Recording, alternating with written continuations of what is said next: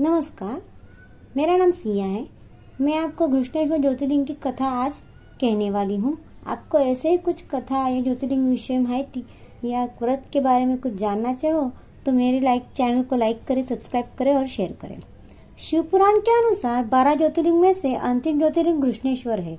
यह ज्योतिर्लिंग महाराष्ट्र राज्य के औरंगाबाद के पास दौलताबाद से 11 किलोमीटर की दूरी पर स्थित है। वेरुल गाँव के पास स्थित है। इसे घुष्मेश्वर ज्योतिर्लिंग भी कहा जाता है।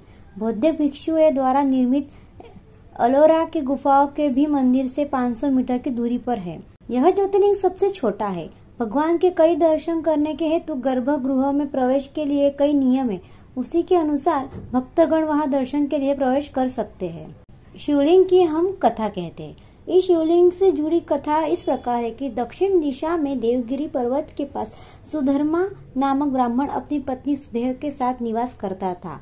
वह बहुत बड़ा शिव भक्त था और प्रतिदिन भगवान शिव की आराधना करता था, पूजा करता था। वे दोनों खुशी से अपना जीवन व्यापन करते थे, लेकिन एक बात का दुख था कि उनकी कोई संतान नहीं थी। क्योंकि पड़ोसी उन पर व्यंग करते थे, एक बार सुधा दुख से व्याकुल हो उठी और सुधर्मा से बोली कि इस पृथ्वी का नियम है कि वंश आगे संतान ही चराता है, लेकिन हमारी कोई भी संतान नहीं है। अपने वंश को नष्ट होने से बचाइए। मेरा इसका एक उपाय है कि आप मेरी बहन घुषमा से विवाह कर ले। ऐसा सुन सुधर्मा ने कहा कि इस विवाह से सबसे ज़्यादा दुख तुम्हें ही होगा। लेकिन अपनी जित से सुदेहा ने अपनी बहन का विवाह अपने पति सुधर्मा से करा दिया।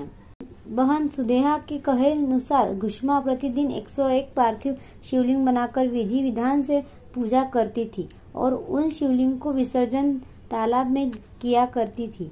तब शिवजी की कृपा घुष्मा को एक पुत्र रत्न प्राप्त हुआ। घुष्मा का सम्मान बढ़ता गया और सुदेहा का मन अपनी छोटी बहन घुष्मा के लिए ईर्षा से उत्पन्न हो लगी।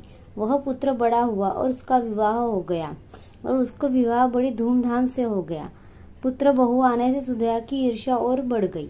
इस कारण सुधया ने उसे सोते हुए पुत्रों को चाकू से हत्या कर दी और उसके अंगों को काटकर उसी तालाब में डाल दिया और यहाँ घुष्मा पार्थिव लिंग का विसर्जन कर, किया करती थी। अगली सुबह घुष्मा और सुधर्मा पूजा के में लीन थे। उनकी बहू ने जब देखा कि कमरे में सब जगह रक्त है तो वह घबरा कर चिल्ला कर, चिल्लाई और रोने लगी। इस बात की खबर गुष्मा को और सुधर्मा को बताई, लेकिन वो दोनों पूजा में लीन थे। तब तो वहाँ उपस्थित सुदेहा दिखावे के कारण से ज़ोर ज़ोर से रोने लगी, पूजा पूर्ण होने पर घुष्मा शिवलिंग को विसर्जन करने से उसी तालाब के पास गई। तब उसने देखा कि उसका पुत्र वहाँ खड़ा हुआ है, वह प्रसन्न हुई और भगवान की लीला को पहचान गई। तब वहाँ एक ज्योति प्रकट हुई और उस ज्योति के रूप में साक्षात शिव भगवान प्रकट हुए और उन्होंने सुदेह का अपराध बताया, शिव भगवान सुदेहा को मृत्युदंड देने लगे। जाने तब घुष्मा अपनी बहन की क्षमा करने के लिए भगवान से अनुरोध किया।